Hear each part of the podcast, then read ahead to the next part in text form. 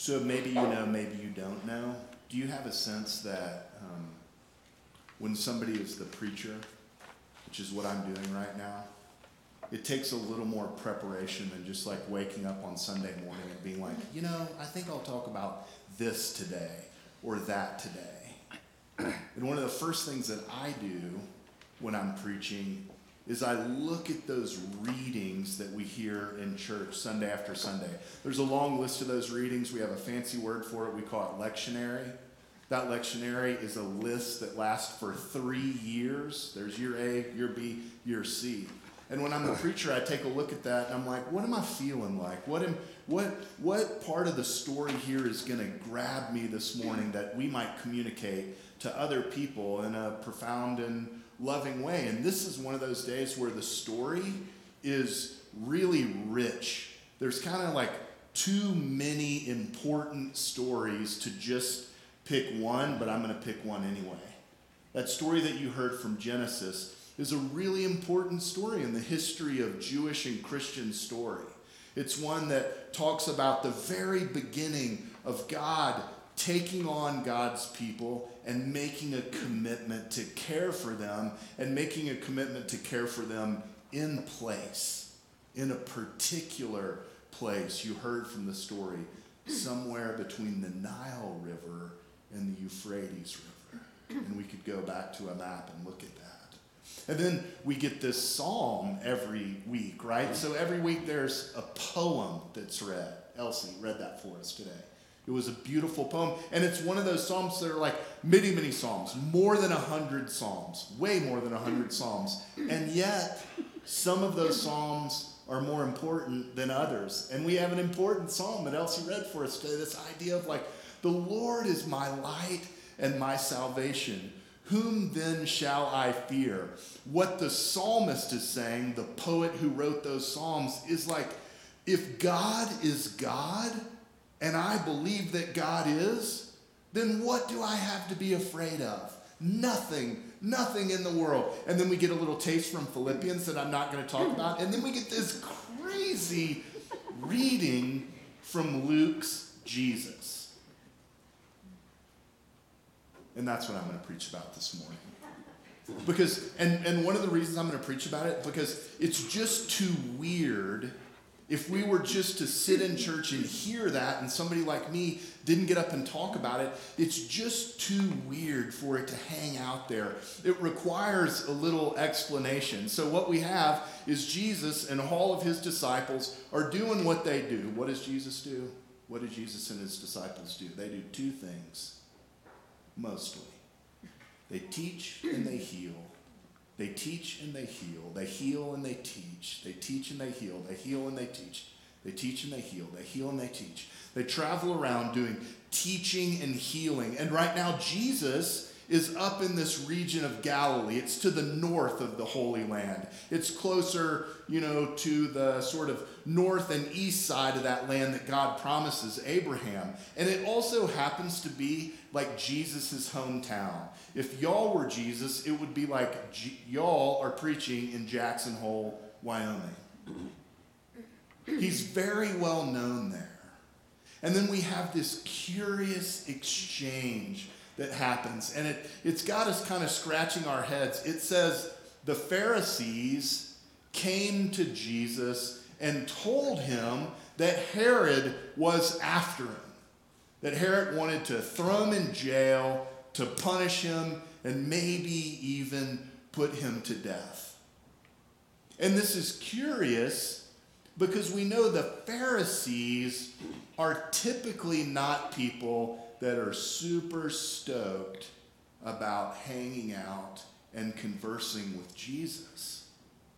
And it seems as though in this very first exchange, that the Pharisees are watching out for him. But what we really know is that these are Pharisees from the region of Galilee, from Jesus' hometown.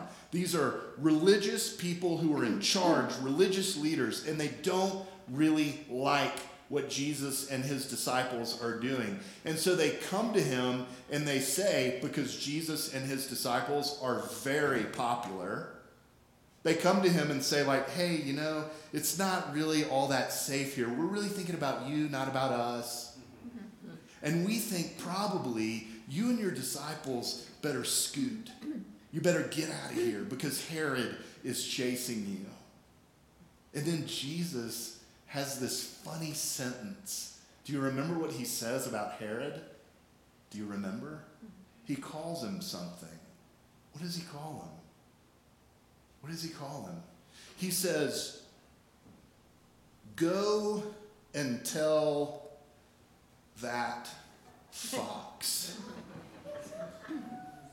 He calls Herod a fox. Now, here's the deal. I've told you before that when we talk about geographical regions in the Bible, that we ought to really listen, that something important's coming next. What I would also tell you is if you hear about animals in the Bible, something important's coming too. So Jesus characterizes Pilate as a fox. What do we know about foxes? Yeah. They're um, kind of sneaky. They're sneaky. what do you know about foxes, George?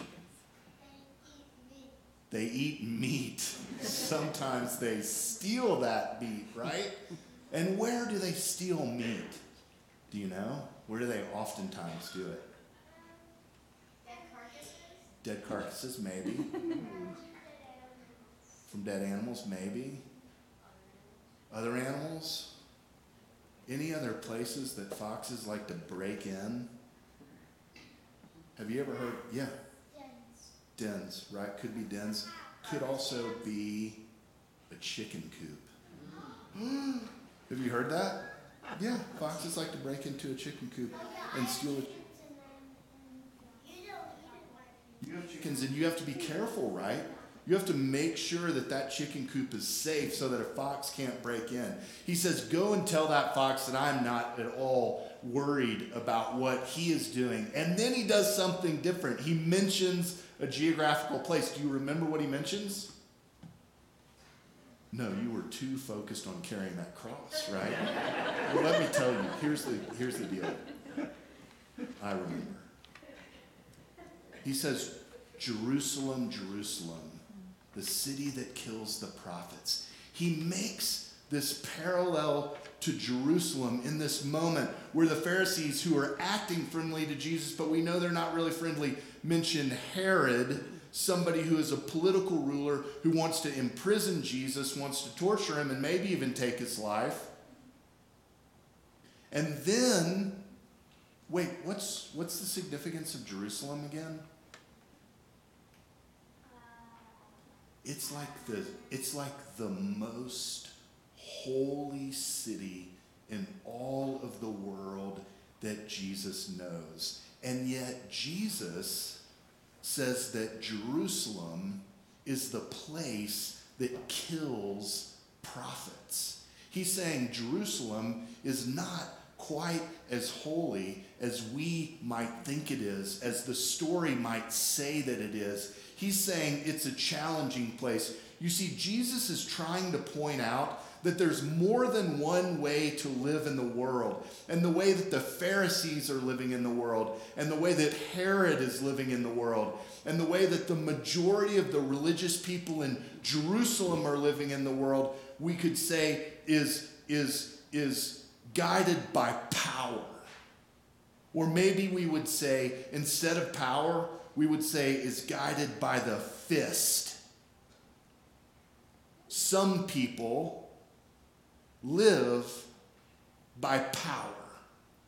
Some people live by the fist. And yet, Jesus continually asks us to consider that there is a different way of living.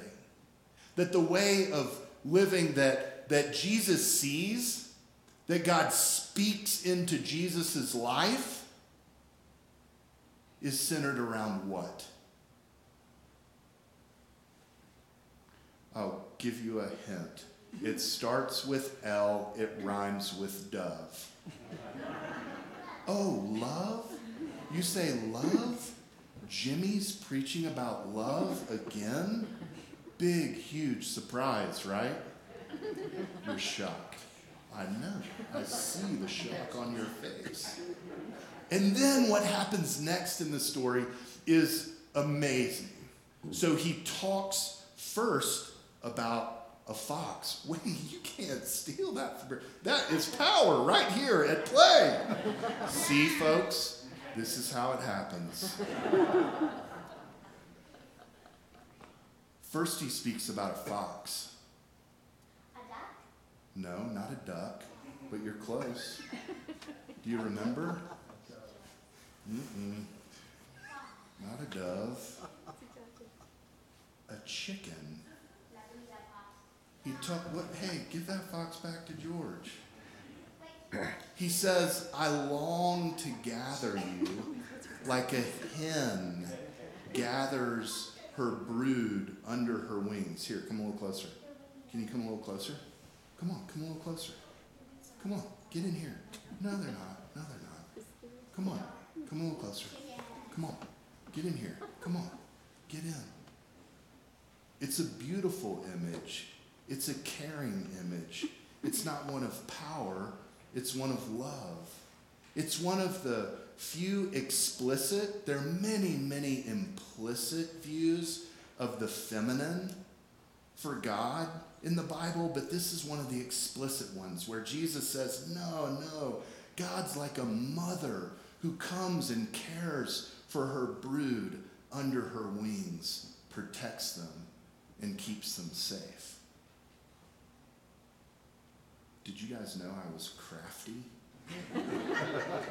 yeah, I made these yesterday. Pretty great, right? You like them? Here, you can have a wing. You can have a wing. Okay, here's the deal. Wait, I'm almost done here. I'm bringing it home. I'm bringing it home. Are you ready? So here's the deal. What are we supposed to make of this story?